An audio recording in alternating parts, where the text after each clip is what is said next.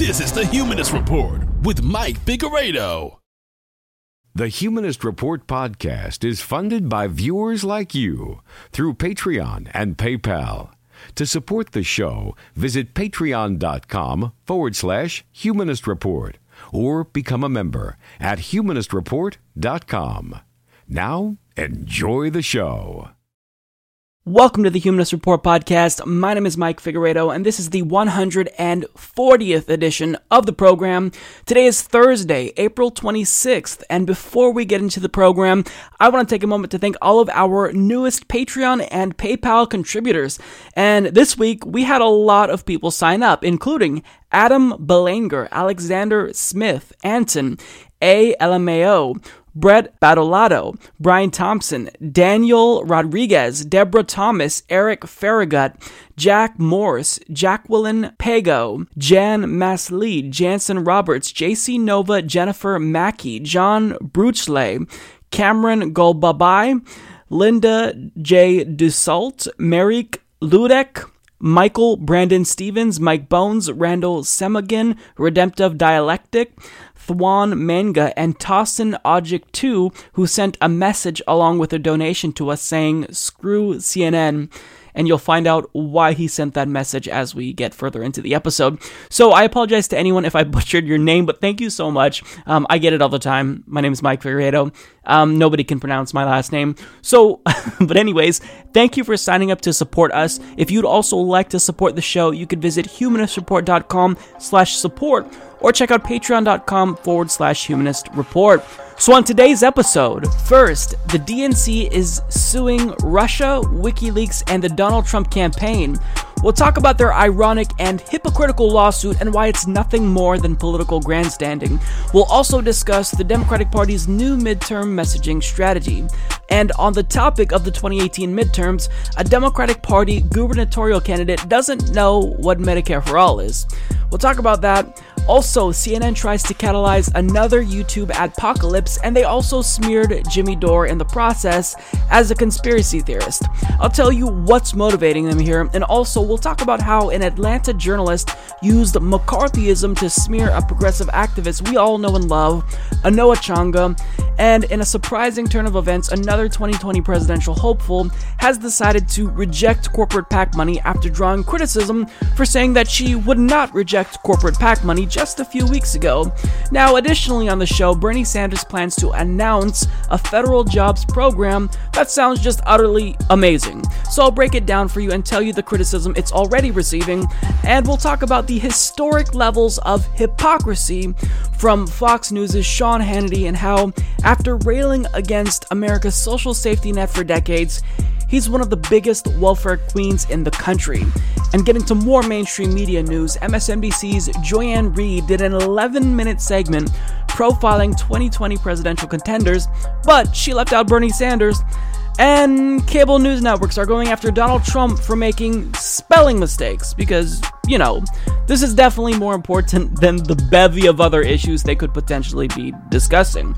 And also, on the topic of MSNBC, they aired a seven minute long propaganda puff piece in order to praise Comcast. So, we've got a lot to talk about. Let's waste uh, no time because I've been itching to get to these topics. So, um, I hope you guys enjoyed the episode. Just when it seemed like the Democratic Party establishment couldn't get any more desperate in their attempts to distract us from the fact that they're still not really offering anything to voters, we get this. Democrats file suit alleging Russia Trump campaign WikiLeaks conspired to interfere in 2016 campaign. And no, this isn't an article from The Onion, even though I will say that The Onion's satirical take on this is pretty spot on. To the Democratic Party staying focused on the 2016 election and rehashing it again and again and again and again, it's one way for them to not talk about the one thing that we want them to talk about policy. So it feels like we're living the same day over and over again, where we have to relitigate the 2016 election, but not the parts that they don't want to look at, where they rigged the primary. They only want to look at the parts where they claim that they were victimized. So, according to CNN, the Democratic National Committee is suing the Trump campaign, Russia, WikiLeaks founder Julian Assange, and several relatives and associates of President Donald Trump, alleging a grand conspiracy that harmed Democrats through WikiLeaks' publication of internal party emails during the 2016 presidential campaign. The 66 page lawsuit filed in Manhattan federal court on Friday lays out how the Trumps allegedly curried favor in Russia through their family businesses, and then Russians allegedly used those connections before the presidential election to disseminate the spoils from a cyber attack on the DNC.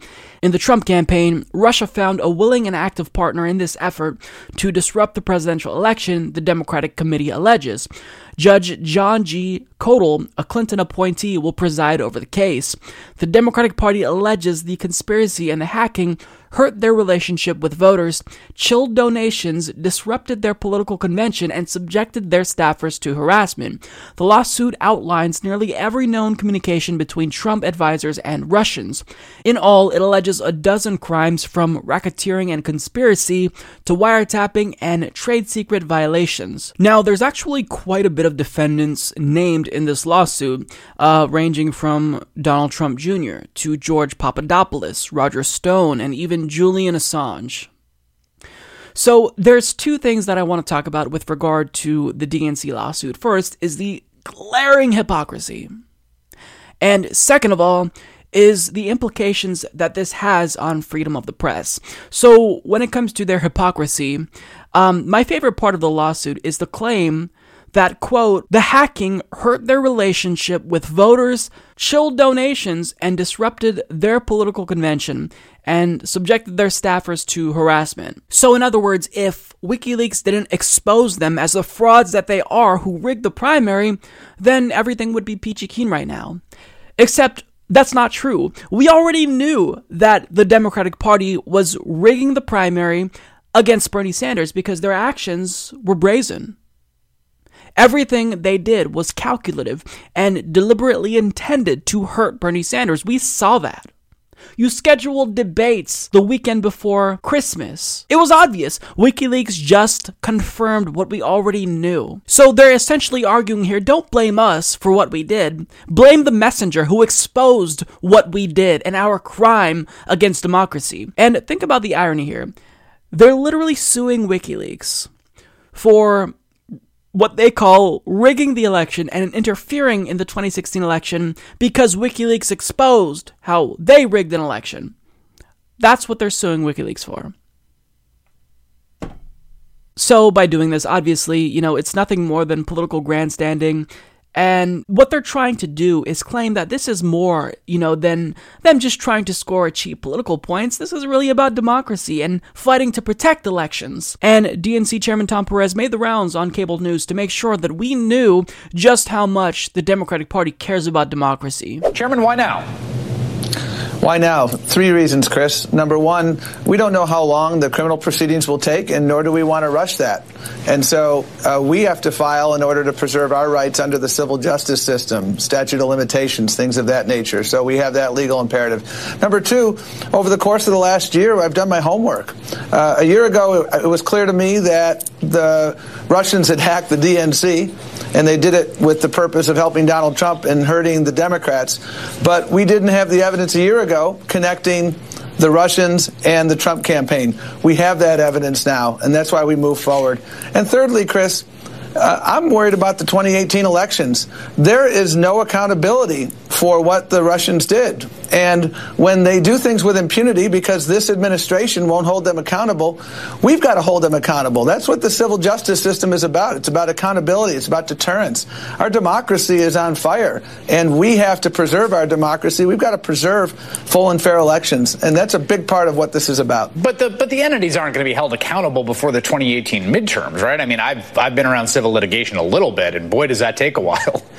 Well, uh, absolutely, we won't finish the case before now, but we want to send a very, very clear signal. If you want to mess with elections here, there are going to be consequences. We are raising the cost of your interference. We know that this administration is Putin's poodle, and so they're not going to do anything. So we will continue to act. If you want to do that, if you're going to punch us, quite frankly, Chris, we're going to punch back, and that's what this uh, lawsuit is about. We are protecting our democracy. Uh, when you go after the, the, right to vote, when you go after the institution of elections, uh, that is the essence of our democracy. So this wasn't simply an attack on the DNC. This was an attack on our democracy. Our democracy is at risk here. We have to make sure that the elections coming up in November are fair. And they it, they invaded us the last time. They hacked the DNC. They tried to influence the outcome of the election. There's no accountability in the White House, and why wouldn't they do it again? I believe in doing your homework, and over the course of the last year, we have seen, I think, a mountain of evidence of collusion between the uh, campaign and the Russians to basically uh, affect our democracy. And uh, our democracy is at risk. This was an assault on our democracy, and we have to protect that. Uh, preserving our democracy uh, is priceless. And when you have elections that have been attempted, you've seen attempted interference in the past, they're going to do it again. That's what we believe in as Democrats. Elections should be fair. I understand people may agree and disagree, but you know what? We're fighting for them. You heard that right. Democrats are the ones fighting for free and fair elections. This is breaking news to me because I always thought that it was the Democratic Party that didn't care about democracy. Because as they claim to fight for free and fair elections, dozens of state Democratic parties still block independents from participating in Democratic Party primaries. They refuse to still abolish superdelegates, and they're crippling the campaigns of progressives across the country because state parties are continuing to cut off progressives' access to NGP Van. They're leaving progressives out of polling so that way they won't qualify for state debates when they do have them. They refuse to investigate ballot destruction in Broward County, Florida. And let's not forget that their attorneys literally just argued last year that Democratic Party bigwigs can get together in a smoke filled room and pretty much unilaterally choose who the Democratic Party nominee should be if they wanted to do that. There's really no shortage of examples to demonstrate how little the Democratic Party still values democracy. And that's not even taking into account the fact that they brazenly rigged the primary against Bernie Sanders in 2016, so much so that current DNC chairman Tom Perez had to fess up and admit that the primaries were rigged. Temporarily, of course, until he backtracked. I mean, this is a party that was shameless in the way that they did the bidding for Hillary Clinton. Everything from the debate schedule to super delegates. I mean, they were shameless. And now we have Tom Perez going on cable news crying about how Russia attacked them by exposing how the DNC tried to stack the deck against Bernie Sanders. It's ridiculous. Now, in the midst of all of Tom Perez's insufferable political grandstanding that you saw there, the irony was apparently lost on him because everything that he said about how Russia interfered in the 2016 election is also applicable to what the DNC did. So literally all you have to do is change the word Russian to DNC with this quote. Uh, I'm worried about the 2018 elections. There is no accountability for what the Russians did. Well, let's change that. I'm worried about the 2018 elections. There's no accountability for what the DNC did. Still true, there's been no accountability. The DNC fraud lawsuit was dismissed, and they still won't even admit that they rigged the primaries in 2016. So if you actually care about democracy like you say you do, Tom, you have to prove it to us. You have to walk the walk. But the DNC is dragging its feet to just reduce superdelegates. The DNC Unity Reform Commission recommended a cut of superdelegates when they should be abolished entirely, so it was already a compromise, and now they're dragging their feet. They don't even want to do that. But here they are claiming that they give a fuck about democracy. Get the fuck out of here. I mean, I, I can't take the hypocrisy. It's it's insane. This is nothing more than political grandstanding. It's it's just a way for them to gin up support ahead of the midterm election. But it's not just about them trying to fundraise off of this because it's obvious that that's what they're doing. But this actually has broader implications for the First Amendment and press freedom in this country, something that they also claim to care about. Because as The Intercept's Glenn Greenwald and Trevor Timm report, the DNC's suit, as it pertains to WikiLeaks, poses a grave threat to press freedom. The theory of the suit that WikiLeaks is liable for damages it caused when it willfully and intentionally disclosed the DNC's communications would mean that any media outlet that publishes misappropriated documents or emails, exactly what media outlets quite often do, could be sued by the entity or person about which they are reporting, or even theoretically prosecuted for it, or that any media outlet releasing an internal campaign memo is guilty of economic espionage. It is extremely common for media outlets to publish or report on materials that are stolen, hacked, or otherwise obtained in violation of the law. In October 2016, one month before the election, someone mailed a copy of Donald Trump's 1995 tax returns to the New York Times, which published parts of it, even though it is illegal to disclose someone's tax returns without the taxpayer's permission. In March of 2017, MSNBC's Rachel Maddow did the same thing with Trump's 2005 tax returns. In April of 2016, the Washington Post obtained and published a confidential internal memo from the Trump campaign. Media outlets constantly published private companies' internal documents. Just three weeks ago, BuzzFeed obtained and published a secret Facebook memo outlining the company's internal business strategies, the contents of which were covered by most major media outlets. So make no mistake about it, this sets a dangerous precedent. Because if they are actually successfully able to win this lawsuit, well, what does that mean for news outlets that want to publish information that was obtained illegally? That they won't really be able to do this. And understand the hypocrisy here. They're not in favor of anything being published with regard to their hacked emails, but when it comes to Donald Trump's tax returns, that's fair game. They haven't come out to denounce it. So they are so hypocritical. There are no words to describe the level of hypocrisy that this party continues to exude. It's just mind boggling to me. And look, even Barack Obama knew that you can't go after outlets, news outlets that published leaked info. Even Obama, even though he was against whistleblowers, he waged a war on whistleblowers. He didn't go after WikiLeaks when they published the information that Chelsea Manning brought to them. He went after Chelsea Manning when he found out that Chelsea Manning was their source. This is new. They want to go after the news outlet. They want to discourage news outlets from publishing anything that's obtained illegally when that's what news outlets do. So, this party, they are fundamentally broken. More specifically, the DNC is broken, but I mean, they are the leading organization for the Democratic Party. And understand that last week we learned that the DNC is still funneling money to Hillary Clinton's new super PAC Onward Together when they could be giving that money to state parties. Now, this lawsuit will cost potentially millions of dollars. More money that could be going to state parties. Now, when Tom Perez was asked about this and how he could justify spending money on this when state parties are still starved, well, he refused to answer the question. How much money is this going to cost the DNC? How much money are you taking away from 2018 to focus on 2016 in Russia? Chuck, we can't afford not to do this because when you look ahead and you see what, what was done before and what they're trying to do again, our democracy is at stake. It's hard to win elections when you have interference in elections. Wisconsin, you didn't answer. How much money is this lawsuit going to take we, this year? It, Millions? I don't know. I don't know the uh, amount of money that it will take, but I'll tell you, it's hard to put a price tag on preserving democracy. And you know what? That's why I concluded that it would be irresponsible of me not to do this. So, I mean, that tells you everything you need to know about the Democratic Party's priorities. That money could be going to state parties, which would then give that money to candidates and help Democrats get elected. But they don't care about getting Democrats elected. They're paid to lose. They're paid to lose. They don't care.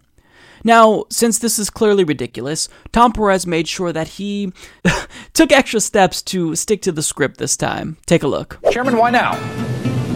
Why now? Three reasons, Chris. Well, there are three reasons, Judy. Uh, well, there are three basic reasons. Number one, we don't know when uh, uh, Director Mueller will finish his investigation and he should take all the time he needs to do a thorough job. I don't know when Director Mueller's investigation is going to end, nor would I ever ask him because I want him to do a good, thorough job. Over the course of the last year, I've done my homework. We've, done, our homework. Um, and then he said the Wendy Wasserman Schultz servers, I think he then later corrected to Debbie Wasserman Schultz, um, a document held by the Pakistani mystery man and Clinton emails. What, the, the, the people you've sued have gotten your attention, I guess. Well, I mean, I, I saw that response, and it was kind of a greatest hits of, of, all their conspiracy uh, wild conspiracy theories. Those are almost the precise quotes we heard from the Nixon campaign in 1972. And the response when that lawsuit was filed was almost identical to what we saw today. Uh, so it seems like the Trump folks and the Nixon folks, uh, once again, there's yet another thing that they have in common. So look, what more do you need to know about the Democratic Party, the DNC? They're they're frauds, they're hypocrites. They're the biggest hypocrites in the world, but you can never mention their hypocrisy. You can never mention the contents of that email. They were exposed. They were caught with their pants down fucking over Sanders supporters. But they're the victims, and now they're suing because they've been so victimized. The sad news is that this lawsuit actually has a chance of going through. So we'll see. But, I mean, You'd think that this would be embarrassing for them, and some Democrats, credit where it's due, like Claire McCaskill, are saying that this is nothing more than a silly distraction because it is. So, in 2017, independent content creators on YouTube faced what's now widely known as the Adpocalypse, which was a YouTube advertiser boycott that was catalyzed by an article published in the Wall Street Journal where they discussed how YouTube was displaying ads before racist and even extremist content, which then prompted advertisers like Pepsi, Walmart, and Dish Network to pull ads in their entirety from the website. Now, even though the adpocalypse is technically over, creators like myself are still suffering. We still never fully recovered. We're about 40 to 60% there on a good day. But for the most part, we are still hurting from the apocalypse. and if it weren't for Patreon patrons, a lot of our shows would not be able to survive. But understand that the apocalypse itself, just advertisers pulling ads from the site, that isn't the only issue because the problems that resulted in the aftermath of the adpocalypse go much deeper than that. So, for example, YouTube adjusted their algorithm to make it so sensitive that any and all subjects deemed even just mildly controversial are now automatically demonetized. So, if you want to talk about Syria, if you want to talk about LGBT rights, those are all demonetized. Now, what the adpocalypse also did was it sped up the corporatization of YouTube, where the videos that are now being prioritized and recommended by YouTube's algorithm, they don't come from independent media news sites, they come from mainstream media news shows. So while our videos on Syria might be demonetized automatically, CNN's videos, on the other hand, will appear on YouTube's trending page for literal days at a time.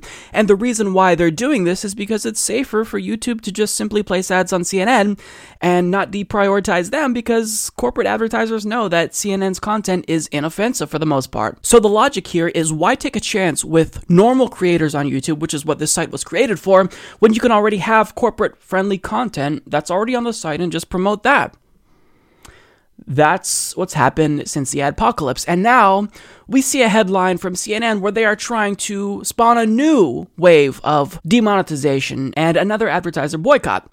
Headline Exclusive YouTube ran ads from hundreds of brands on extremist channels, ads from over 300 companies and organizations, including tech giants, major retailers, newspapers, and government agencies, ran on YouTube channels promoting white nationalists, Nazis, pedophilia, conspiracy theories, and North Korean propaganda, a CNN investigation has found. Now, first and foremost, understand that what they are claiming to have found here, these are the few instances, I'm assuming, where YouTube's algorithm had videos that just slipped through the cracks.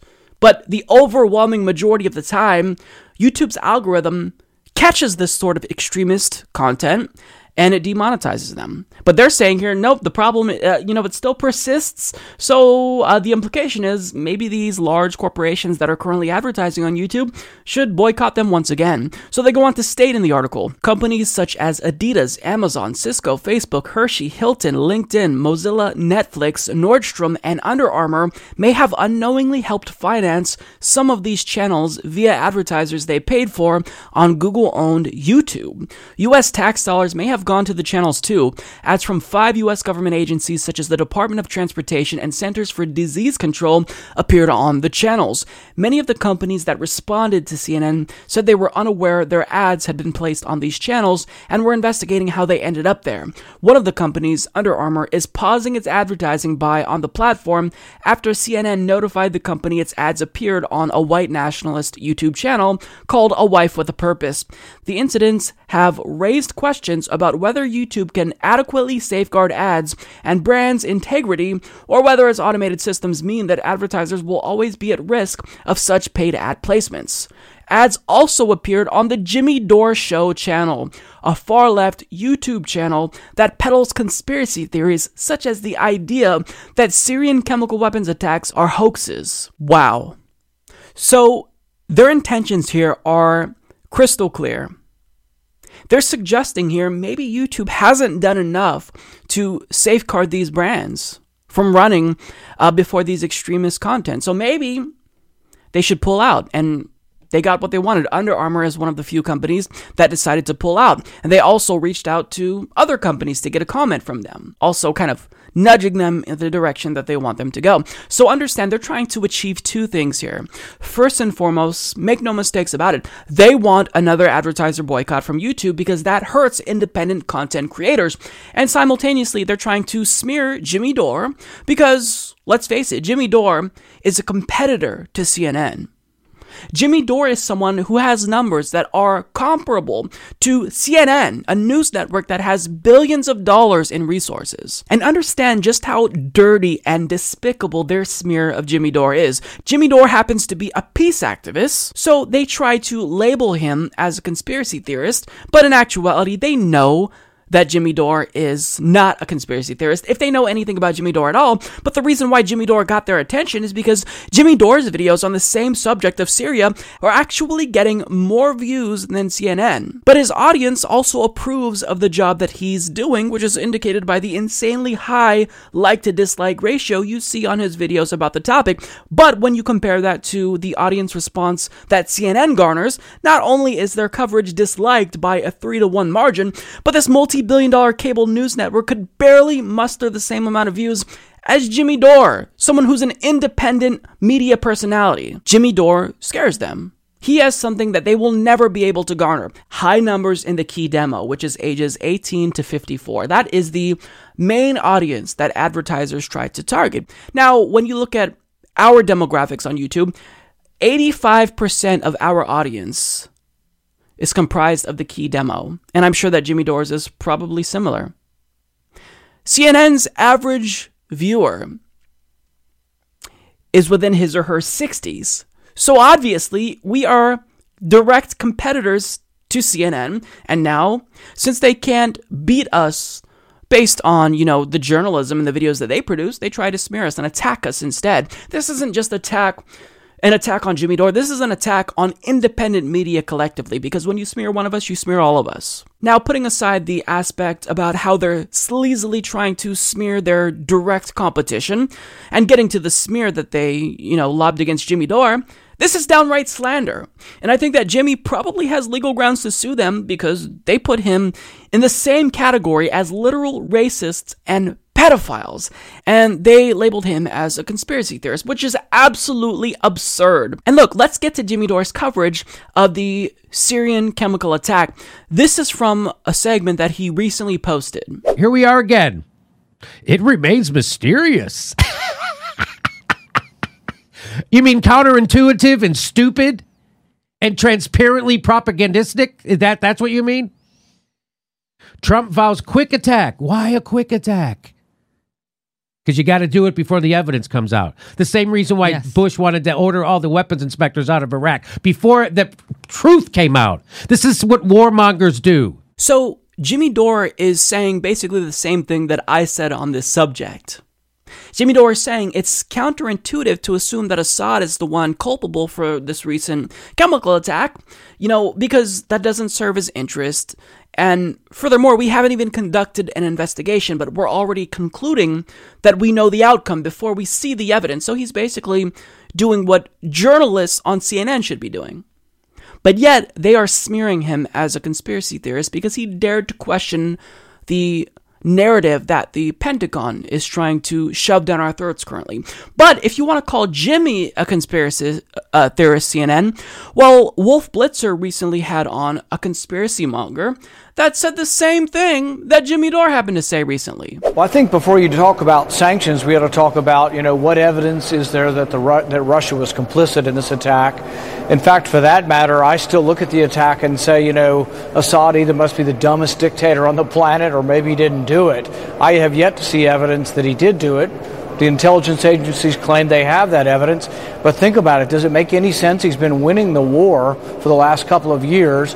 The only thing that would galvanize the world to attack Assad directly is a chemical attack it killed relatively few people compared to what can be killed with traditional bombs, traditional machine guns, traditional tanks. And so you wonder really what logic would there be for Assad to be using chemical weapons? Well, would you look at that? CNN is inviting on conspiracy theorist Rand Paul to say basically the same thing that Jimmy Dore said.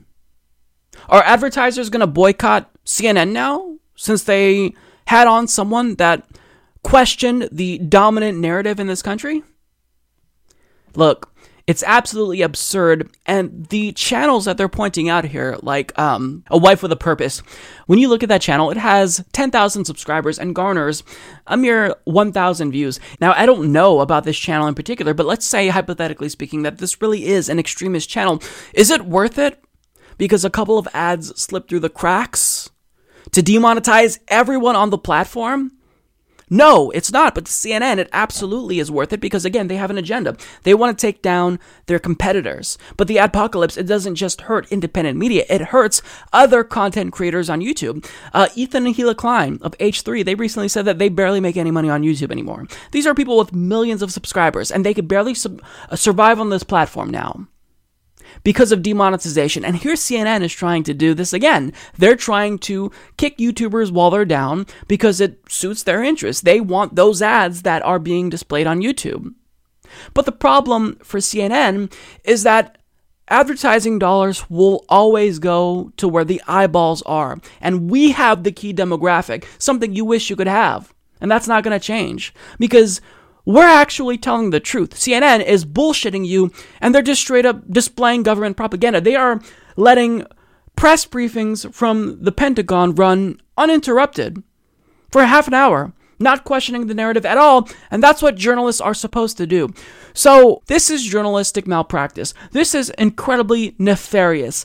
CNN didn't disclose the conflict of interest behind this article. The underlying implication is hey, advertisers, you don't have to worry about your ads being placed before extremist content on our show, so maybe you should direct your advertising dollars to us. They didn't explicitly say that, but this article reeked of that undertone. So this is an attack on independent media. They want another advertiser boycott. But understand this anytime an advertiser boycott happens, independent news shows are able to survive now because of websites like Patreon.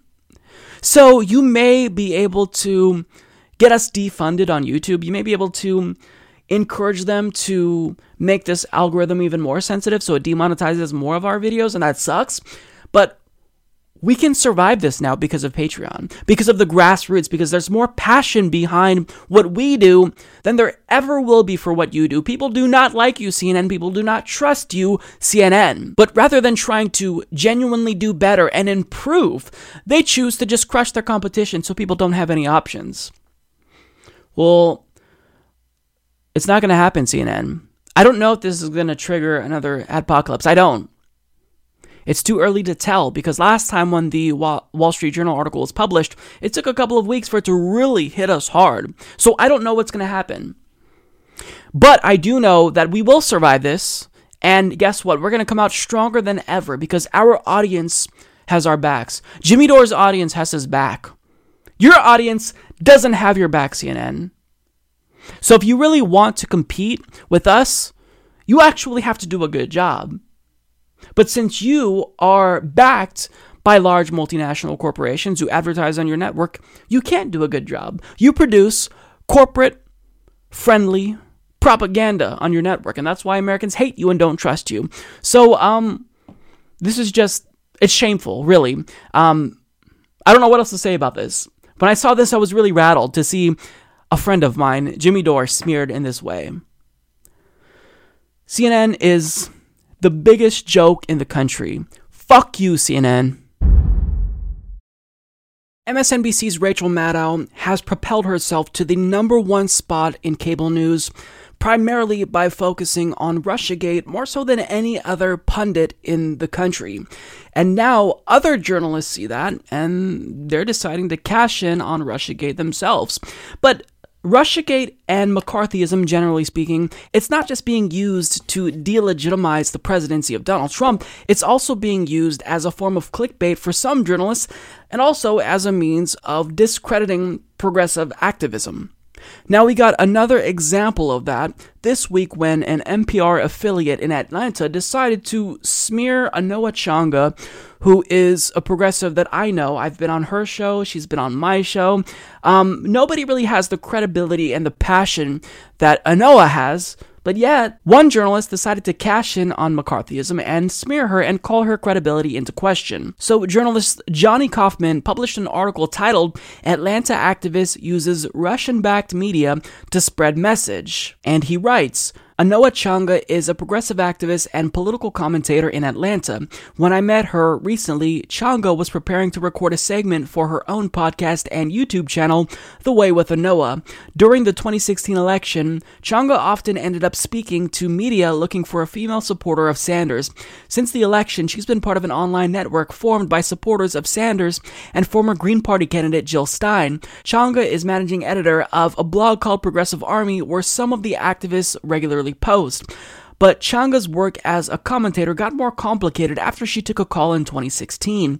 As she remembers it, the call came from a producer at Sputnik Radio, a network funded by the Russian government. Sputnik has a website and broadcasts on both AM and FM in Washington, D.C. By agreeing to appear on two Sputnik programs, Changa gained something hard to find a bigger platform to broadcast her political views. But Changa's association with Sputnik may put her credibility at risk while furthering Russia's effort to create chaos in the U.S. A report released in January by the FBI, National Security Agency, and CIA called Sputnik and the TV network RT, formerly Russia Today, part of Russia's state run propaganda machine. Those platforms are set up for the sole purpose of promoting the Kremlin line, said Robert Orttung, an associate research professor of international affairs at the George Washington University. When progressive activists appear on Sputnik, that makes the outlet seem more legit, Orttung said. Russia may be using the activists' frustrations about US politics for its own purposes. The idea is to create as much chaos as possible, Orttung said, because the See it as a zero sum game where anything that weakens us is going to strengthen them. Changa doesn't plan to stop appearing on Sputnik programs. So, to summarize this article, Anoa is being used as a tool for the Russian government because she appeared on Kremlin funded news shows to discuss issues pertaining to the United States that are incredibly important, like money in politics and police brutality. So, if she discussed these same issues but on a different news network, then she wouldn't be doing the bidding of Russia. But since she's talking about important issues on shows that receive funding from the Kremlin, well, now Anoa is suddenly being used as a proxy for Russia to cause chaos in the United States by raising awareness about these same important issues. Now, this article doesn't mention that Anoa also appeared on BBC, a network that receives funding from the UK government. Does that make her a tool of the UK government as well, or only because currently we are in a McCarthyist state in US politics and everyone is trying to cash in on Russian hysteria that her appearing on RT is problematic and controversial? See, if you're struggling to follow the logic of this journalist, you're not alone. It's because there is no logic to this journalist. He probably saw how Rachel Maddow became the number one news host in the country by focusing on Russian hysteria, and he figured he'd exploit this phenomenon himself and try to propel himself maybe to a bigger spot in Atlanta to maybe get himself onto a mainstream uh, news network like MSNBC or CNN. Now, what's interesting to me is that this article was published just days after Ed Schultz explained how he now has more journalistic freedom and expression on RT, a Russian funded news agency in America than when he did at MSNBC. So, all this journalist is trying to do is elevate his own career at the expense of Anoa by throwing her under a bus and suggesting that she's a Russian tool. So, this journalist did get the attention he was yearning for, but unfortunately for him, it wasn't the type of attention he hoped he'd receive for this article because when he tweeted this out, he received an overwhelming amount of backlash with more than 250 comments denouncing his article as propaganda, dismissing it as complete and utter garbage because it is. Now, this article isn't just problematic because he used McCarthyism in order to smear and discredit a progressive activist that we all know and love, but the way he did it was a lot more sleazy because he essentially lied to Anoa. So, in a response on Forward, Anoa writes, I was pleased when in early March I was approached by an American public media reporter, Johnny Kauffman, after he ran across a piece of mine in The Nation called Please Stop Calling Black Activism Divisive. I was pleased that Atlanta's public radio would be interested in my work and happy to reach a wider audience. In fact, that was how Kauffman sold the piece. I have sometimes felt that my message is being distorted by mainstream press, and after a conversation about that with Kauffman, I agreed to be interviewed. I gave him hours of my time. My colleagues also gave freely of their time. I allowed him in my home. What he put out there in the world in a four minute radio clip was a staggering smear of me, my work, and my integrity. That pretty much tells you everything you need to know about this so called journalist. He had to lie to Anoa to gain access to her. Now, to give you a little bit more context, in that article that Anoa published in The Nation, she argues that it's harmful to allege that Russian linked social media accounts have decided to infiltrate grassroots organizations like Black Lives Matter in order to sow discord in the US.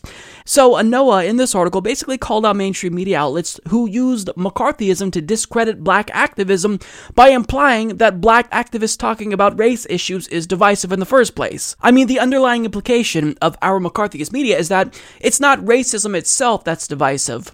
It's not the police brutality and state sanctioned killings of people of color in this country that's divisive.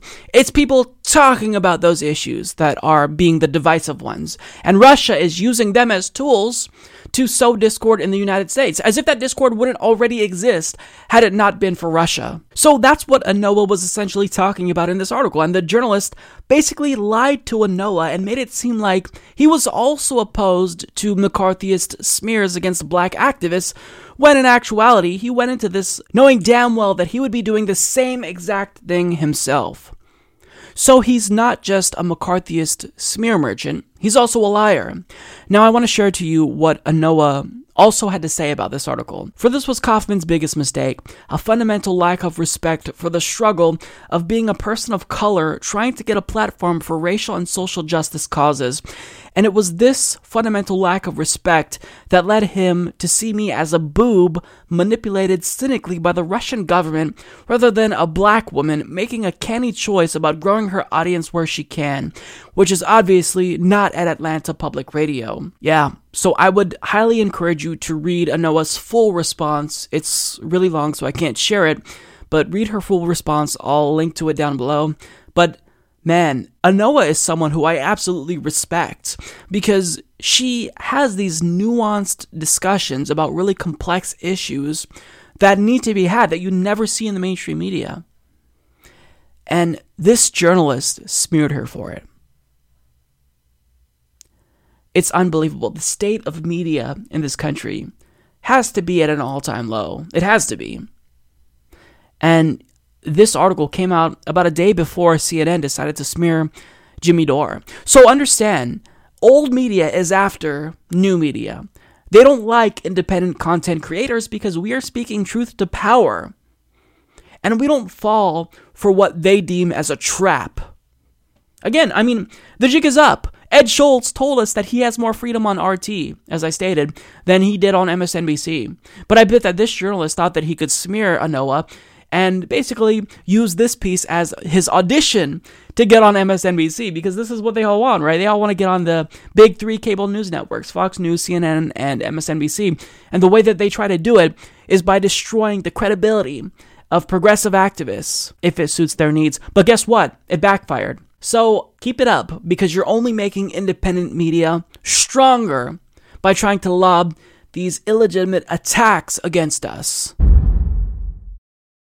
I think to anyone with even the slightest semblance of intelligence, it's pretty obvious that Sean Hannity is nothing more than a hack for the Republican Party. He's a propagandist for Republicans.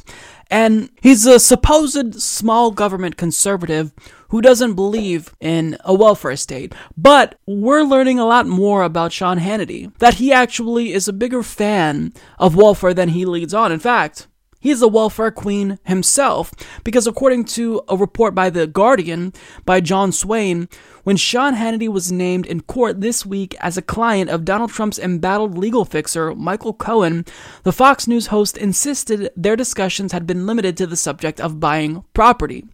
I've said many times on my radio show I hate the stock market. I prefer real estate. Michael knows real estate, Hannity said on television a few hours after the dramatic hearing in Manhattan, where Cohen is under criminal investigation.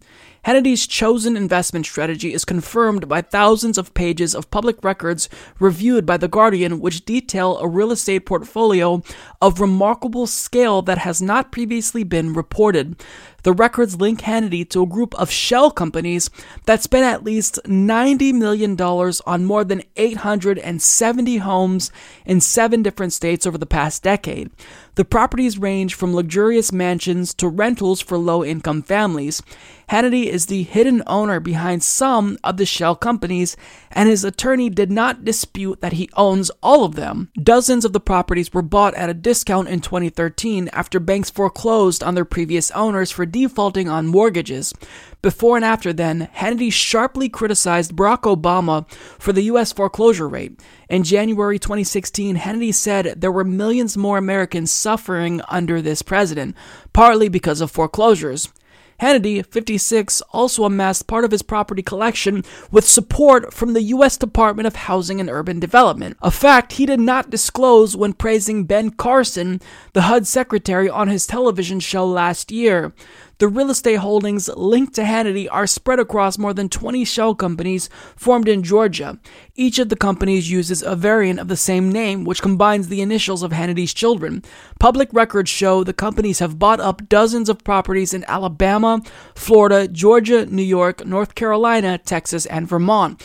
The Georgia purchases were funded with mortgages for 17.9 million that Hannity obtained with help from HUD, which insured the loans under a program created as part of the National Housing Act. The loans, first guaranteed under the Obama administration, were recently increased by 5 million with renewed support from Carson's department. So understand, this exposes Sean Hannity as a fraud, as a hypocrite, as a sleazeball as he lambasts the poorest people in the country, saying that they should pull themselves up by their bootstraps and they shouldn't take government government money, they should get off of welfare. Here he is, taking millions of dollars from HUD and also failing to disclose conflicts of interest. So when he had on Ben Carson, he didn't tell Americans, as the article stated, or tell his viewers more specifically, that there's this huge relationship between him and HUD. He also, when he talked about Michael Cohen, Donald Trump, and his lawyer, he didn't say Michael Cohen's also representing me as well. That's what you call a failure of a journalist. That's what you call someone with zero journalistic integrity. Now, I already knew, and most of us already knew, that Sean Hannity had no integrity, and he was nothing more than a hack for the Republican Party and really a smear merchant for the right. And Sean Hannity makes $36 million per year, yet He's receiving government assistance to purchase multiple homes when the overwhelming majority of millennials, people in my generation, can't even afford their first home because of student loan debt. But yet, this multimillionaire is taking government money and simultaneously denouncing people and criticizing people and looking down on people who also take government money. And in addition to all of that, this guy had the nerve to praise Trump and Carson's push for privatization as he took money to enrich himself personally. What a fraud. Is there a bigger fraud in news media? This is a guy who was number one for a really long time before Rachel Maddow surpassed him. He was number one in cable news. And he's a fraud. I mean, everything he talks about, about small government values and conservatism, is nothing more than rhetoric. He doesn't believe what he's espousing. Otherwise, he wouldn't take government money to enrich himself and build this real estate empire. So, look, Sean Hannity is someone who I don't understand why he has any viewers, why 100% of his audience hasn't left him yet. Because after knowing these details, after knowing that he failed to disclose crucial information that affected his integrity while reporting on these types of to- uh, topics, I mean, He's lying to you. If you're a viewer of Sean Hannity, he's lying to you. He's deceiving you specifically by refusing to disclose this conflict of interest. And he calls out other journalists for not having integrity when he himself has no integrity whatsoever. What a fraud Sean Hannity is. The parent company of MSNBC, as you all know, is Comcast, who was also voted the most hated company in America by consumers multiple times. So, in an attempt to boost the perception that Americans have of them, they decided to use their news organization, MSNBC, to do a seven minute long puff piece for them. So, what they did, presumably, is force their employees over at MSNBC to talk about just how wonderful Comcast is. So, they brought on David Cohen, who is the senior executive VP for Comcast, and they talked about how wonderful Comcast is. And it was it was very Orwellian. And Adam Johnson of FAIR said that this was Sinclair Light, and I think that that's true. That's pretty accurate because after the uh, Sinclair scandal, after the Ed Schultz expose on MSNBC, it's clear that these hosts probably weren't talking up Comcast on their own accord. I think that they were probably forced to do it. So uh, I shortened the clip. We can't show the whole seven minute long segment, but here's the most, I guess you could say, disturbing parts. Tomorrow marks a big event here as we celebrate Comcast Cares Day. Now in its 17th year, it is believed to be the nation's largest single day corporate volunteer event. And once again, the initiative is locking arms with one of the world's leading nonprofits, Global Citizen. It's all aimed at exploring new opportunities for volunteering, fundraising, and taking action to help stamp out poverty. Joining us now, Senior Executive Vice President of Comcast Corporation and the company's Chief Diversity Officer, David Cohen, and CEO of Global Citizen, Hugh Evans. Also with us, host of MSNBC's Politics Nation and President of the National Action Network, the Rev Al Sharpton. So um, we'll start with you guys. What, why do we do this as a company? So I, I think we do this as a company because um, as a big company, as a big corporation, we certainly appreciate that we have a responsibility to give back to the communities and to try and improve the communities where our employees and our customers live and work. And um, when we're organized like this and we can do 17 years of this incredible day of service, which has a huge impact on one day, but is really a celebration of the fact that we care every day of the year and give our employees an outlet to volunteer. Um, you know, we'll have over 100,000 employees, members of their families, and nonprofit partners volunteering tomorrow um, at over a 1,000 projects in more than 20 countries. Wow. So it's really become a global effort.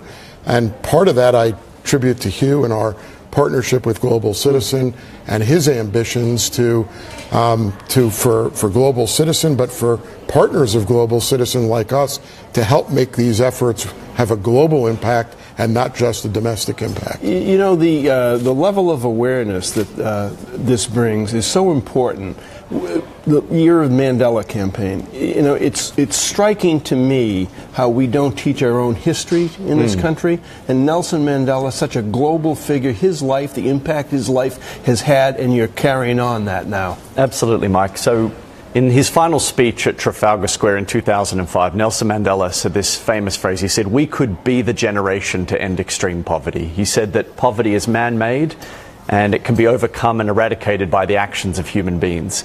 That's why we're so proud to partner with Comcast because for the last five years, Global Citizen has joined forces with Red Nose Day, with Comcast and MSNBC to really drive citizen action on a global level and also on a local level. The fact that there's going to be, you know, the largest, single largest national corporate volunteering event taking place tomorrow powered by Comcast, driving citizen action in schools, in community groups, you know, planting trees, taking action for the environment, but also for civil society is really powerful. And this year, Global Citizen has set our, set our sights on trying to drive a campaign that really honors the legacy of Nelson Mandela. The magic of what has been done with Global Citizens and what Comcast has done from a civil rights community perspective, when I first started talking to David, Cohen, I was like, okay, right.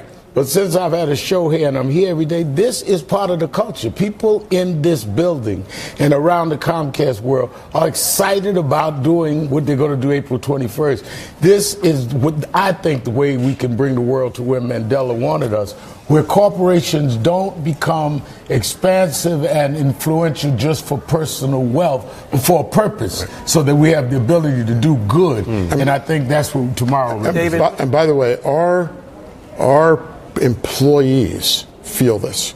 Absolutely. This is the best day of the year for Comcast because our employees want to be out in the community. David, 30 seconds. 30 seconds. Give us a great story from last year, how life changed. Just so, bet my, I have so many great Comcast Cares Day stories, but um, I was at a site last year where we were building a computer lab in a school.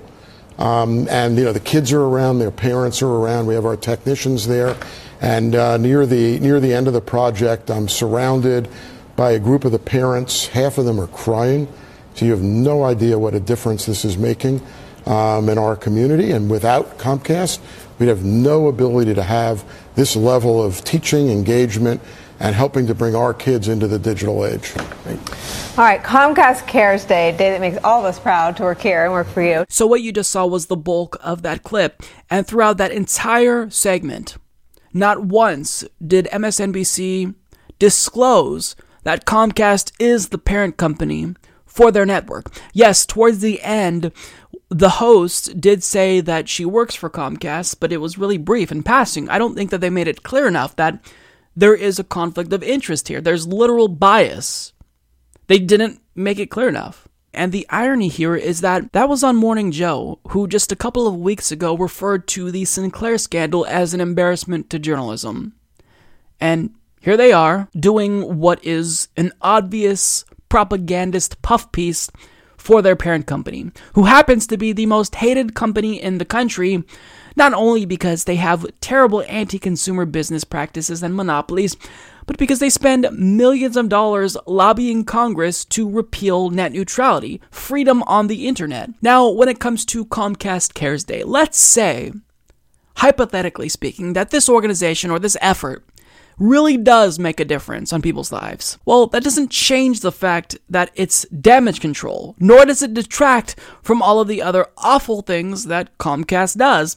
And these types of PR stunts are meant to shield the most vile corporations in America from criticism. That's obvious. Because whenever someone calls out how the Koch brothers are buying off Republican politicians so that way they'll deregulate the industries that they are involved in, what's the first thing you hear? Oh, well, you can't criticize the Koch brothers because, you know, they donate to cancer research. Okay, well, two things can be true simultaneously.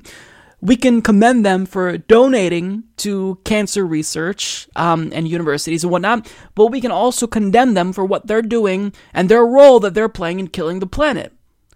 And they're doing this because they want to cultivate goodwill among the American people because they are fucking us over and they know that we don't like them. So it's true here as well with Comcast. They're doing this because they know everyone hates them. Now, I want to get to some parts that really stood out to me. They explicitly compared Comcast to Nelson Mandela in this clip multiple times. Sharpton said, This is the way I think we can bring the world to where Mandela wanted us, where corporations don't become expansive and influential just for personal wealth, but for a purpose. Al What the fuck are you talking about? You do realize that you are comparing Comcast to Nelson Mandela, right? You're basically shitting all over Nelson Mandela's legacy here by doing that. You know that, right? You'd think that a civil rights activist would know this, but apparently he doesn't know that. You're comparing a company that wants to kill freedom on the internet so they can censor voices they don't like. Voices against their company and also political voices they don't like. You're comparing that disgusting, vile organization to Nelson Mandela. fuck is wrong with you?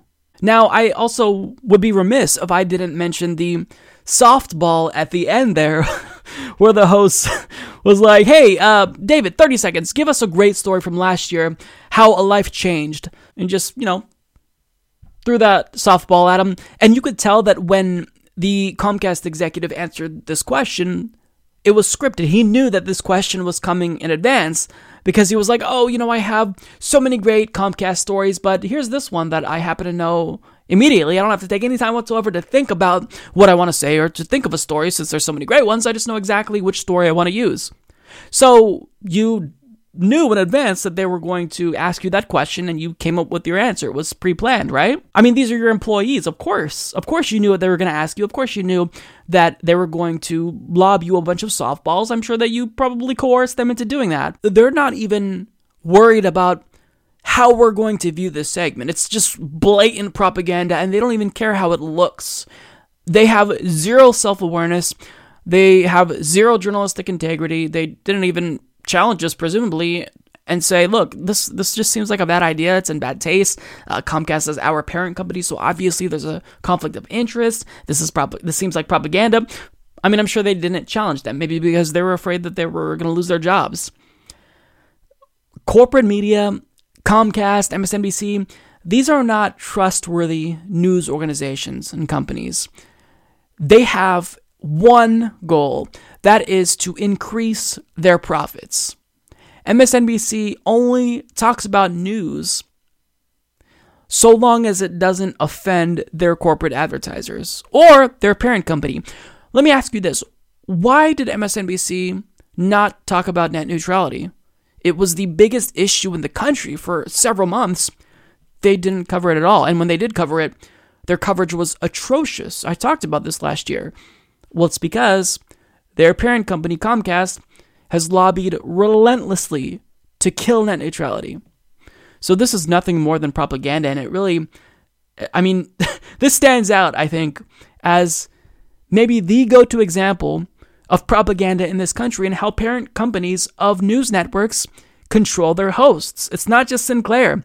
I think that Sinclair is probably a more brazen example, but MSNBC they're doing the same thing. They're doing the bidding for their parent company, Comcast, and that's obvious with this clip.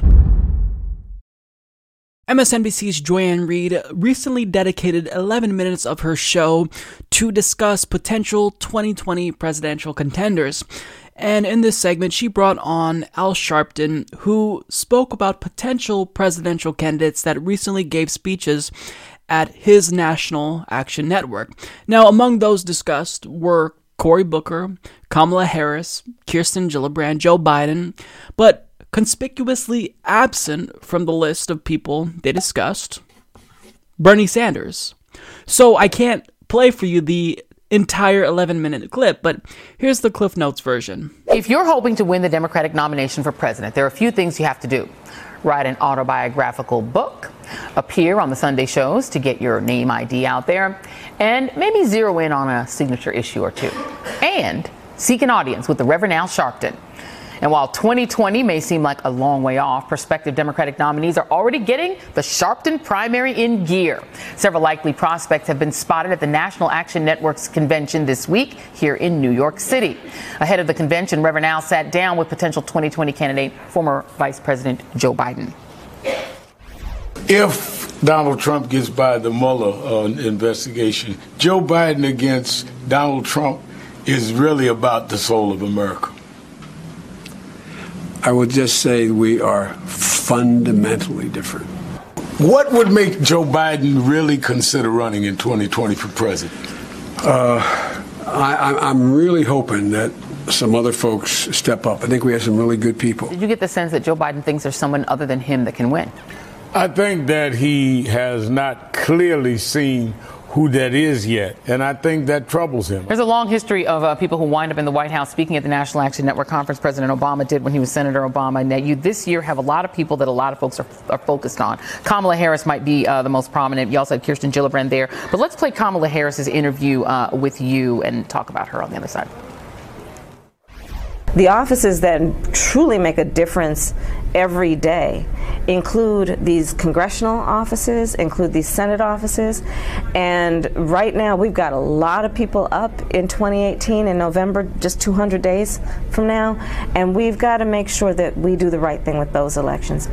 Now, I want to stop right there to give you some additional context, because they're specifically talking about 2020 presidential contenders that spoke at the National Action Network. So maybe it's the case that Bernie Sanders just didn't show up to this event. Except when you go to the official National Action Network's website, there he is, front and center. And would you look at that? Bernie Sanders actually did attend this event, and yes, he spoke there. But throughout the course of this entire 11 minute segment, in a video clip they posted to YouTube, literally titled, Who are the top 2020 contenders? Bernie Sanders was missing from this discussion. But those of you who tuned in to learn more about Bernie Sanders potentially will be happy to know that Bernie Sanders finally did make his debut on this segment, albeit in passing when Al Sharpton mentioned him, um, his name basically, just just said Bernie Sanders. And they also um, showed a picture of Bernie Sanders alongside Al Sharpton at this event as well. Kamala Harris probably has the most sort of Obama like hype around her, but she isn't that well known. And other than her really great questioning on the day as, as a senator, um, do you sense beyond that some sort of fire in the belly or an X factor that could make her a 2020 prospect? You know, uh, I sensed yesterday a real passion. Kamala Harris spoke yesterday, Cory Booker, Elizabeth Warren, Bernie Sanders, Bernie Sanders, Andrew Cuomo was the other day. All of them have come. And uh, one, because not a Sharpton primary, but that's what the media calls it's National Action Network's convention Yep. that ends today. And they have to have the black vote. That's it. And we are one of the organizations, as is the NAACP and Urban League. But we convened first because we convened in April because we tried to do it in the month Dr. King was killed because we're a King based group. And they can't win without the black vote. I felt a real passion from uh, Kamala Harris about really fighting for issues like criminal justice as well as the economy and other things. And we made it clear she was a prosecutor. We may not agree on everything. Right. Obama was not as well known as Right. he became. Yep. And he won in terms of National Action Network forums of the different Mm-hmm. speakers. And look where he went. Now, I'm not saying it was because he came to us, but Sure. he really did. I have to. I would be remiss if I didn't ask you about Rudy Giuliani. So, his face was on the screen for exactly six seconds, and yes, I counted. But thankfully, that wasn't the only mention throughout the segment, because if you fast forward all the way to the 9 minute 21 second mark, Bernie's face appears again. Actually, tomorrow, who do you have on tomorrow? Are you do you have on? Uh, uh, I have a, I do I show tomorrow the interviews that I did with each of the candidates. So Okay. On Politics Nation in the morning, you can see the in-depth interviews because I went after them on specifics and I wanted them to tell us why we can trust that they will do this. So I can't help but ask, knowing that there was a media blackout of Bernie Sanders' 2016 presidential campaign, and now learning about how the president of MSNBC literally called Ed Schultz and told him not to cover the launch of Bernie Sanders' 2016 campaign, I have to ask, did you get a call from Phil Griffin, Joy?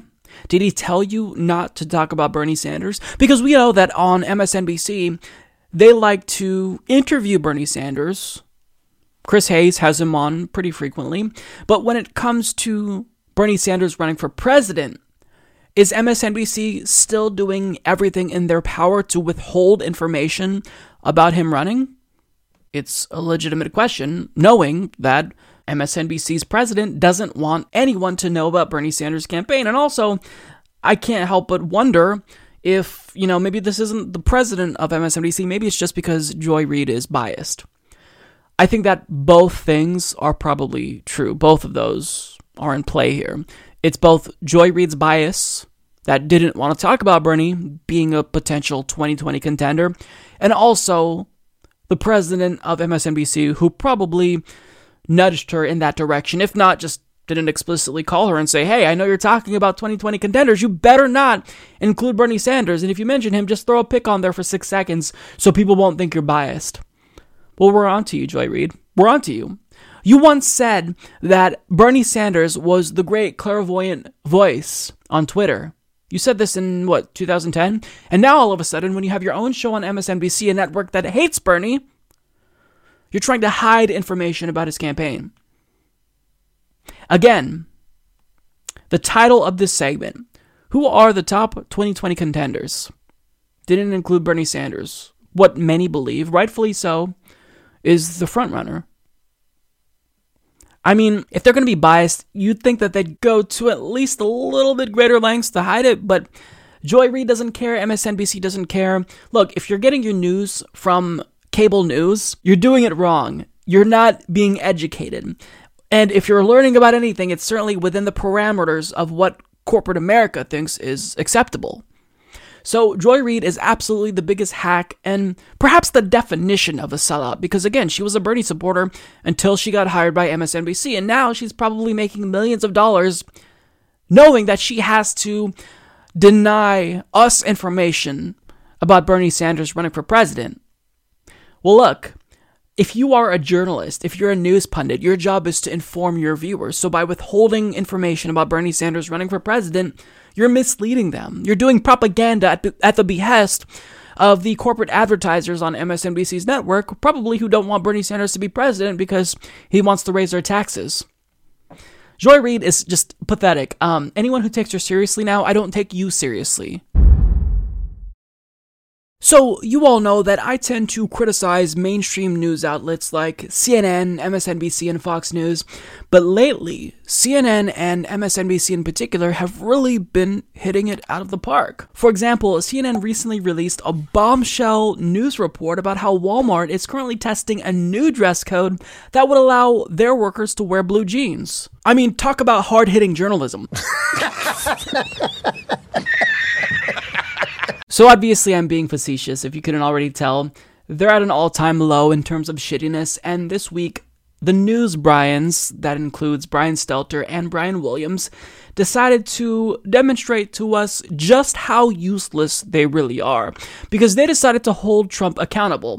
Did they talk about him wanting to wage a war on the poor? Did they talk about his drone wars? Did they talk about perhaps how he hasn't really said anything about the water crisis in Flint, Michigan that's still going on? No. They decided to call him out because he misspells words. I'm not joking about that. Let's talk about some of the administration's um, sloppiness and, and, and, why this matters. Accuracy is part of the job for doctors, for engineers, for reporters, for lots of people. Uh, every time I make a mistake or I have to run a correction, I am mortified. But it doesn't seem to be true for the White House. The president's spelling mistakes are infamous at this point. Just a couple from the past couple days here. Shady Comey misspelled on Twitter. Uh, there's also factual errors. Let me show you one about Key West. The president went to Key West on Thursday. Then on Saturday, he said, I had a great time there yesterday. He meant two days ago. You know, we could go on and on with these. A special counsel spelled the wrong way instead of the special counsel Mueller. There's all of these examples of the errors that he shares on Twitter. And I think it trickles down to the staff as well. I thought the, the most embarrassing error of the week was in a statement uh, on the occasion of Barbara Bush's passing. Uh, the date was wrong on the statement. It said 2017, it meant 2018. This was a statement that could have been written days ahead of time. I would have been happy to proofread it for them or fact check it for them. I, I just wonder what the panel thinks of this because I, I know this is not the most important issue in the world, but I do think it's important because it speaks to if you can't get the small stuff right, can you get the big stuff right, like a North Korea summit? Good job, you got him, Brian. Man, that is what I call journalism right there. Focusing on the misspellings of the president. Way to really show him. I mean, this is it's a fucking joke. What are we doing? I, I mean, I guess I can give Brian Stelter credit for at least having the awareness to contemplate how important this really is, but I mean, he still decided to go along with it. And there's another news Brian that did the same thing, Brian Williams. He also decided to call out Donald Trump for misspelling words. Let's call them the little things that we're still getting used to about this presidency. Take, for example, the tone and tenor, the subject matter and content and spelling of the president's tweets. And it's true, we really shouldn't refer to them as tweets. That diminishes what they are, which is short presidential statements. They may be at times ill thought out, they may be done on the fly and at all hours. But the folks at Real Press Sec Bot on Twitter, they may have the right idea. They present each Twitter utterance by this president reformatted as an official statement by the president, laid out on letterhead the way statements from the president used to look. The problems today were spelling errors and the wrong name. We have already this hour recorded tonight's two misspellings of the word counsel, as in special counsel. And earlier today, you could hear English teachers all across the country saying in unison if you're going to call the former FBI director Shady James Comey, spell shady correctly without the E. It has still not been corrected. Tonight, it was Florida Congresswoman and former DNC head Wendy Wasserman Schultz. The problem with that is her name is Debbie Wasserman Schultz. While it was later corrected, Maggie Haberman of the New York Times wondered if the president was perhaps thinking of the late great New York playwright Wendy Wasserstein. And while we may never know, it's all a part of a new dynamic, this still new world of the Trump presidency, as yet another week in the Trump presidency comes to an end. If I had to concoct a parody in my mind to demonstrate just how weak and ineffectual the media is at holding Donald Trump accountable, it would look like that segment that you just saw. They're not choosing to call out Donald Trump or the Republican Party for things that really matter. They're focusing on misspellings. That's what they're dedicating their time to. To Brian Williams, Donald Trump misspelling words is more offensive than him bombing countries that didn't attack us because we all remember that Brian Williams was really excited about the beautiful bombs that Trump decided to drop on Syria in 2017. We see these beautiful pictures at night from the decks of these two U.S. Navy vessels in the eastern Mediterranean. I am tempted to quote the great Leonard Cohen I'm guided by the beauty of our weapons. Um, and they are beautiful pictures of, uh, of fearsome armaments making what is for them a brief flight over to this airfield. So, together, I think that these two clips with the news Brian's it summarizes the state of media in this country. Attack Trump for any and everything possible that doesn't actually have an effect on our lives.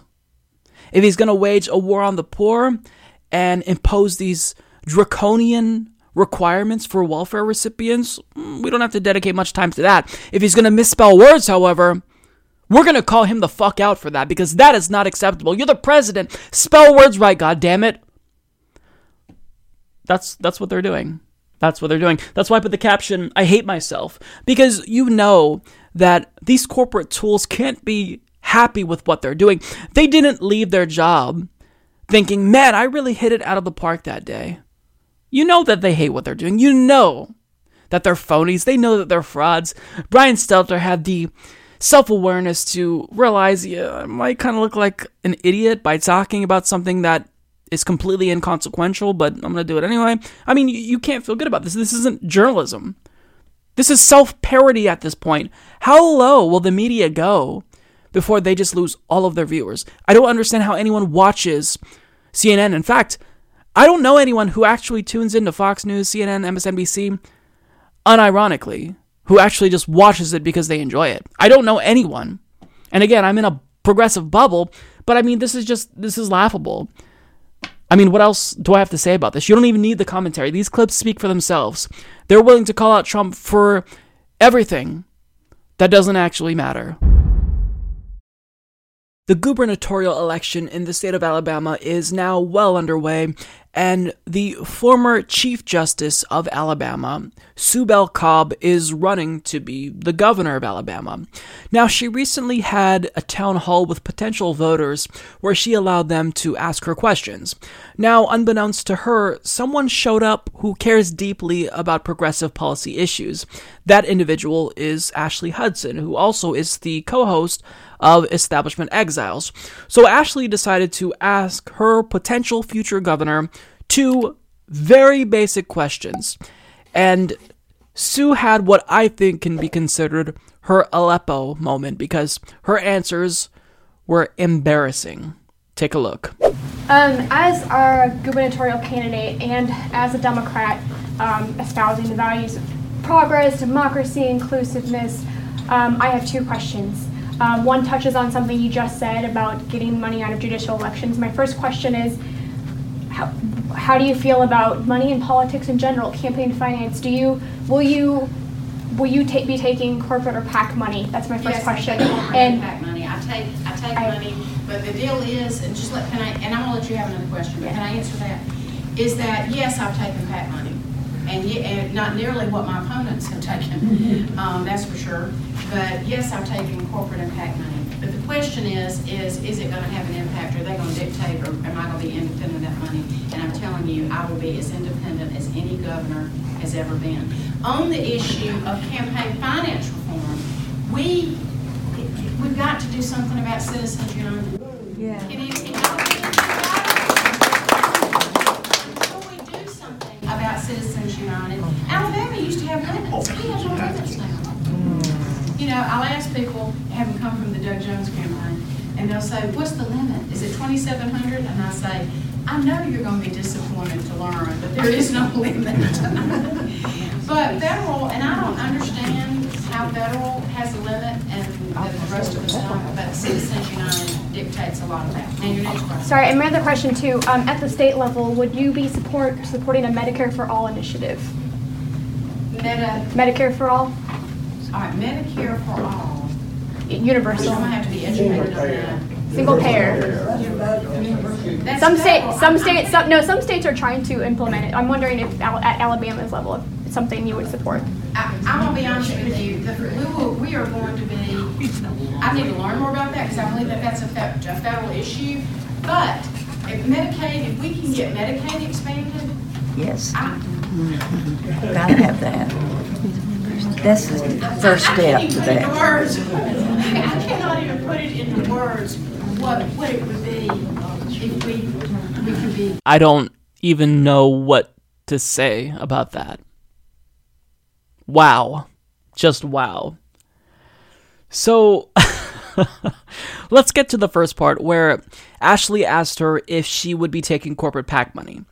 She said, Yes, I will be taking corporate PAC money. I'm glad she was honest about that. Thank you for that, Sue.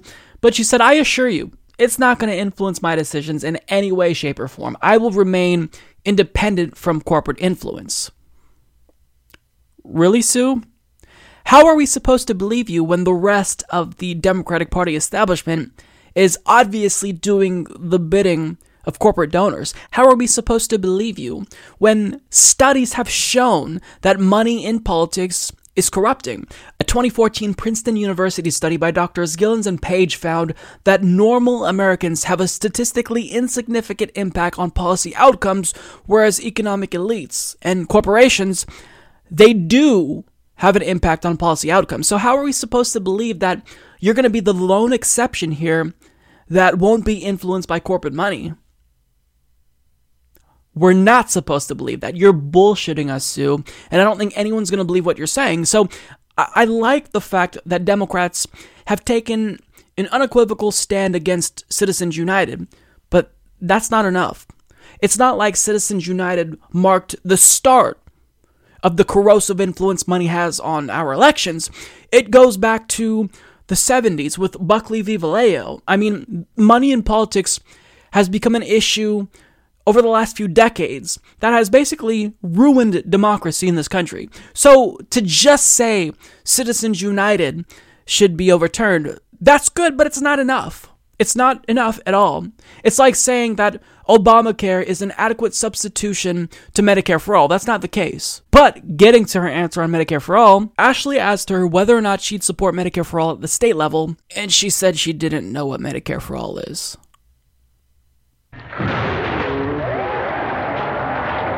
Sue.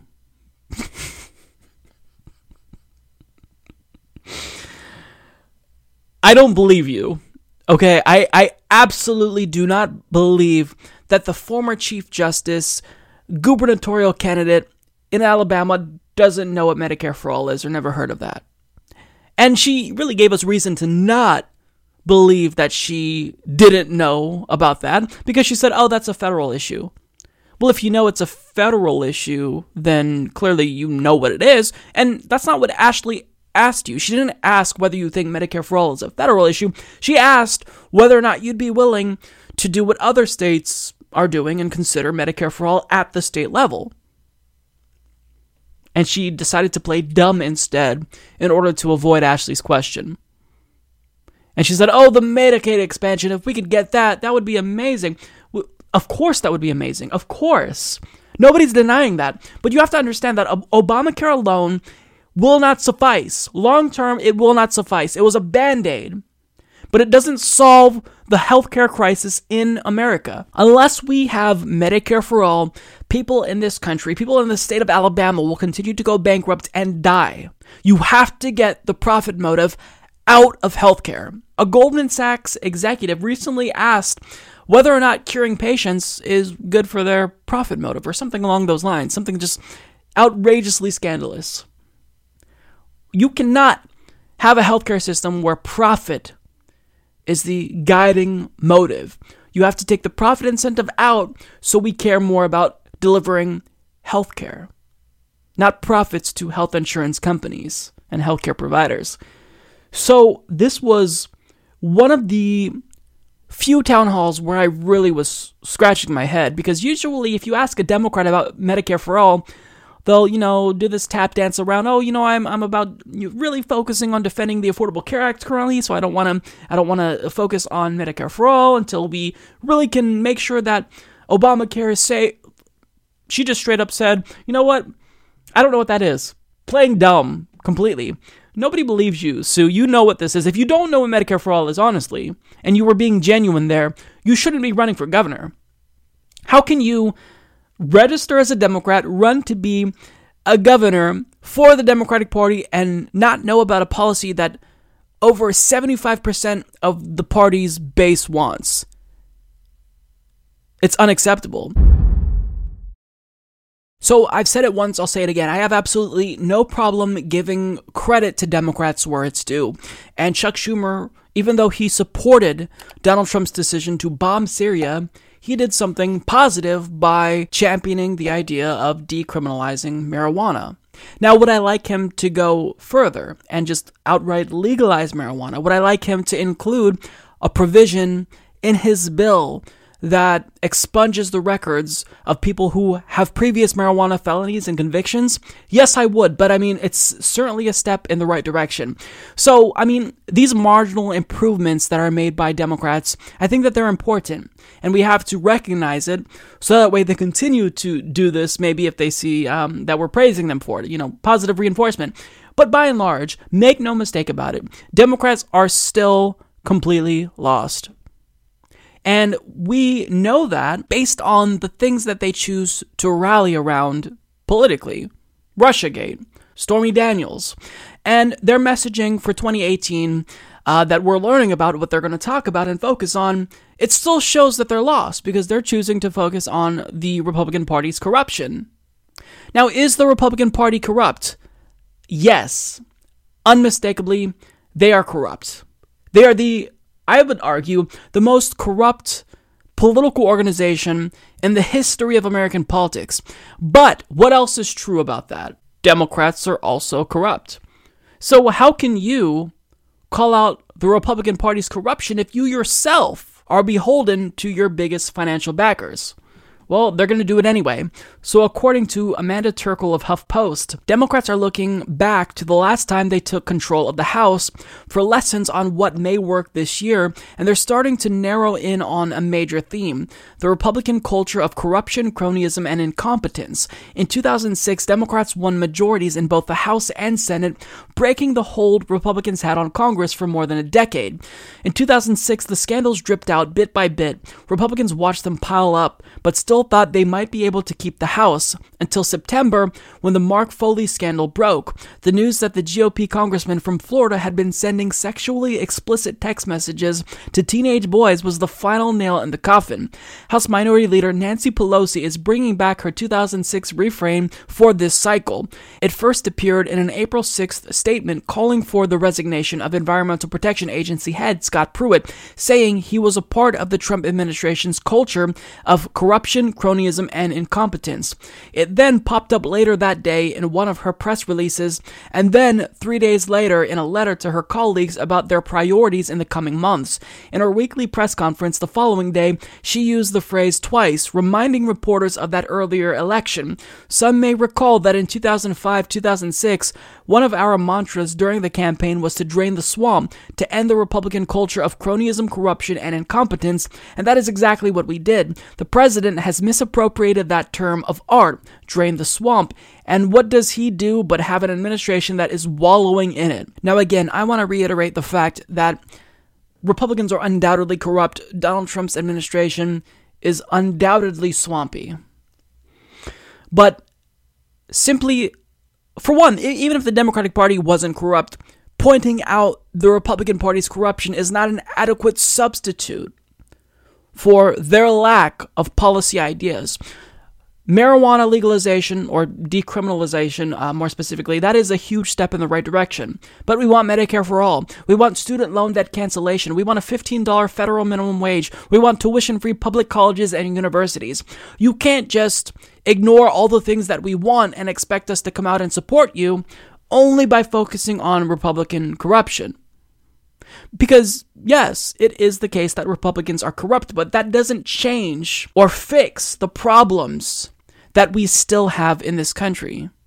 Now, Again, I can't not point out their hypocrisy because as they lambast Republicans for being corrupt, I mean, they rigged a primary in 2016. That was one of the biggest scandals our country has ever seen. I mean, they're doing borderline quid pro quos for their corporate donors. Ruben Kihuen of Nevada is being forced into retirement literally for sexually harassing women. I mean, if you're going to talk the talk, you better damn well make sure that you are able to walk the walk. But Democrats, they can't walk the walk. So everything that they do is either hypocritical or ironic, and they just they don't see it. They don't see that we have the same perception of them as they have, you know, of Republicans. They need to fundamentally change the way that they do politics. We thought that Obama would do that when he championed this idea of hope and change and, you know, not doing politics as usual. We believed him, but he lied to us. And with that success, you'd think that Democrats would look at Obama's 2008 campaign and see, well, you know, maybe voters really do want change. Maybe the electoral victory of Donald Trump in 2016 is a huge sign that voters are tired of the establishment. Maybe we should do things differently, but they don't see it. They don't. Not only are they out of touch but they are corrupt. And until they break away from the chains that their corporate donors have locked them in, we're not going to see fundamental change, you know, uh, for the Democratic Party. And it's sad. A couple of weeks ago on the show, we talked about a town hall that Kamala Harris did, a potential 2020 presidential contender and also a senator from California. And one individual decided to ask her whether or not she would be willing to reject corporate PAC money.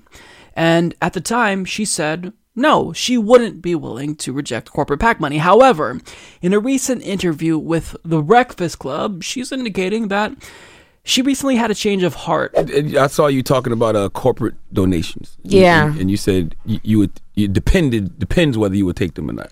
You know, I was asked. I did a town hall of, a couple weeks ago in California, and I was asked that question, and um, I, I wasn't expecting the question, and I and I thought about it afterwards, and I'm gonna tell you, Charlamagne, I actually um, I think that money has had such an outside influence on politics, Mm. and especially with the Supreme Court it, determining Citizens United, which basically means that big corporations can spend unlimited amounts of money influencing a campaign, right? We're all supposed to have an equal vote, but money has now really tipped the balance between an individual having equal power in an election to a corporation. So I've actually made a decision since I had that conversation that I'm not going to accept corporate PAC checks. Wow. Um, I just I'm not. So how you gonna I raise money for campaigns and stuff? Well, you know, I've I've raised so far this year three million dollars for my colleagues for mm. the 2018 election cycle, and most of that money has been like an eighteen dollar, twenty dollar increments. People are turning out. So, this is definitely good news. I have no problem giving credit where it's due. This is the right step. But let's be let's be realistic here. Kamala Harris is only doing this because she knows there's no chance in hell she's making it through a Democratic Party primary if she is going to take corporate PAC money. That's the reality of the situation. So that's why she's doing this. Now, that's still a good thing. That shows that progressives, we actually have quite a bit of power and influence because Democrats know that if they want to win, if they want to become president, they have to win us over. And they're trying to do that now. Some of them are. Certainly not the ones who are not running for president, but the ones who are running for president. They know that progressives aren't willing to just lie down and accept whatever neoliberal shill the Democratic Party establishment tries to shove down our throats. We're not. And the fact now that corporate Democrats like Kirsten Gillibrand, Cory Booker, Kamala Harris, they're all saying that they're going to do what Bernie Sanders has been doing throughout his whole career and reject corporate PAC money, I think that is huge. So, what they're trying to do is make sure that what happened to Hillary Clinton in 2016 doesn't happen to them in 2020. They know that there is a huge left wing wave that's coming to make sure that the Democratic Party moves back to the left. And we're not going to let anyone through the Democratic Party primary if they're corrupt, if they're brazenly corrupt. I still have a lot of issues with Kamala Harris, Kirsten Gillibrand, and Cory Booker, and you should too. We have to remain skeptical because, as a friend of the show, David Doel, host of The Rational National, pointed out on Twitter, Kamala Harris had a meeting with Hillary Clinton's biggest financial backers in the Hamptons in July of 2017, that recently. So to claim that she cares about the corrupting influence money has on politics and to only now come to this realization that we have to do something about it conveniently uh, a year before she announces her candidacy for the presidency, it seems a little bit disingenuous. But with that being said, I don't want to shit on corporate Democrats when they do the right thing. I want them to know that we are willing to take yes for an answer. And if they're going to actually fight for things like Medicare for all, then I'm going to applaud them for it. I'm not going to say, oh, well, they only did it because they want to win. Well, I don't give a fuck how we get to the policies that uh, we need and want. I don't care how we get there. All I care about is getting there. Now, with that being said, I find it a little bit strange that we don't see people who are corporate Democrats who co sponsored Bernie Sanders' Medicare for All bill speaking out about Medicare for All. So, Brian Schatz, for example, he co sponsored this bill, but then he went on to talk about how he's pretty much against Medicare for All. So, co sponsoring Bernie Sanders' Medicare for All bill was nothing more than political theater. So, look, we, we have to stay vigilant. We have to understand that these are calculating corporate Democrats who want to win. They're politically ambitious. So they're going to do everything they need to, to make sure that they win. This is part of that. But if they're if they're making improvements, if they're moving in the right direction, that's still a good thing. I still applaud them for it. And I think we also need to pat ourselves on the back because we did this. Anyone who bemoaned progressive purity tests, um, now they see why that's important. It's because by actually having standards, that moves Democrats and politicians, generally speaking, in the right direction. They're supposed to represent us, so why shouldn't we demand that they represent us adequately? So look, this is this is good news. Um, kudos to Kamala Harris for actually doing the right thing here. Um, this should be something that everyone in the Democratic Party does, but they're not going to do it unless they're running for president. With the exception of Joe Biden, because he's definitely running, but he hasn't done this. But I think that he believes he could still get through a primary, coasting on name recognition and nostalgia through the Obama years alone. But it's not going to work for you, Joe. We're going to fight you. You will be our Hillary Clinton this time. So we will fight you, and we'll fight any corporate Democrat that's not unapologetically progressive. Bernie Sanders is undoubtedly boosting his resume ahead of his 2020 presidential campaign. And one other bullet point you could add to his resume of policies that he is talking about is a federal jobs program, something that I've talked about on the program that we desperately need in this country. So he's proposing a jobs guarantee for every single American in the country and not just any job jobs with a living wage, actually well paying jobs. So he hasn't actually released the plan yet, but preliminary details have been leaked to the press and it seems great. So, according to John Bowden of The Hill, Senator Bernie Sanders is set to announce a federal jobs proposal that would guarantee a job with at least a $15 per hour wage and health benefits to every adult American who wants or needs one, the Washington Post reports. The senator is still in the early stages of crafting the plan, according to the Post, which would provide a job or required training for any American. Sanders' office has yet to release the details of the plan's funding, but previous large scale projects proposed by the Vermont Progressive have involved ending tax breaks for the wealthiest Americans and corporations. The proposal would have trouble gaining enough Democratic support to get real traction, and conservatives have long said a jobs promise is unsustainable and unaffordable, citing costs, the effects on the private sector, and the possibility of inflation. It completely undercuts a lot of industries and companies, Brian Riedl of the conservative leaning Manhattan Institute told the Post. There will be pressure to introduce a higher wage or certain benefits that the private sector doesn't offer. So, this is a phenomenal idea, but think about the main criticism that conservatives are lobbying against this. It's going to force the private sector to compete with Bernie Sanders' federal jobs program, which will basically force them to pay their employees higher wages and offer them benefits. That's a good thing. Why aren't they already offering them higher wages and benefits? Corporations are making record profits. Republicans just voted to give them trillions of dollars in tax cuts, and this Republican douchebag is trying to tell us that them giving workers a higher wage, or basically us tying their hands and forcing them to pay their workers a living wage and give them health benefits, is a bad thing? It's not a bad thing, it's a good thing. Whoever's against this clearly doesn't care about the American people and cares more about corporate profits than anything else.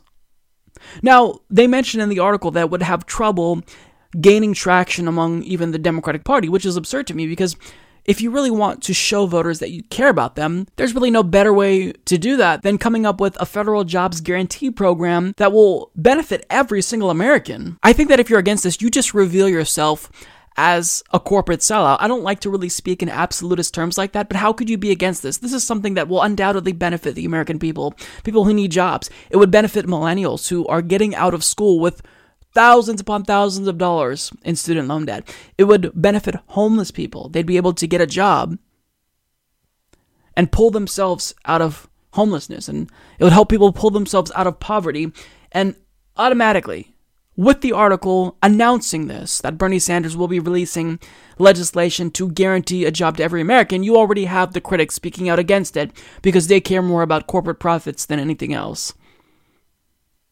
We're on to you. Americans know that we live in an oligarchy where the profits of large multinational corporations are valued more than the lives of ordinary citizens. What they're doing here is they're undermining capitalism. It's why we all hate capitalism. It's because all capitalism does is exploit the working class at the behest of oligarchs in this country. And they're saying that they want to continue that exploitation. And us taking gradual steps to level the playing field is bad because it's going to force these corporations to compete with the federal government. Boo hoo. That's all I got to say. Boo hoo. I don't care. Um, if you can't pay your workers a living wage, which they can, but if you can't, and if you can't offer them health benefits, then you shouldn't be in business anyway. Go out of business. Bye. But I mean, we're talking about companies that they they have CEOs. I mean, for example, the Walmart CEO that makes what is it a thousand times more, more than a thousand times than their low workers. That is absurd. What kind of a country are we living in where we allow grotesque levels of wealth like that to exist and then we reward them by giving them more tax breaks on top of their greed already? It's just, it's absurd. So, this is absolutely something that I think is going to be beneficial and will be a huge motivator for people to come out and support Bernie Sanders in 2020. It's great. So kudos to him for introducing this. I look forward to seeing the final version of this bill, but um, it's certainly a huge step in the right direction that would help American workers. Thank you so much for tuning in. If you've made it this far in the show, um, thank you so much for watching. Um, I want to thank all of our Patreon and PayPal contributors as usual because you guys, I always tell you this, you help us not just survive but thrive as well. Uh, I apologize for not having a guest on this week. Next week, I will have Jordan Chariton on the podcast to talk about his brand new media outlet, Status Coup. So you'll definitely want to tune in uh, to that. It's going to be great. Uh, so yeah, I'll see you all next week. You so much again for tuning in. Um, this is the Humanist Report. Take care. Did it work? Nope, we're still recording.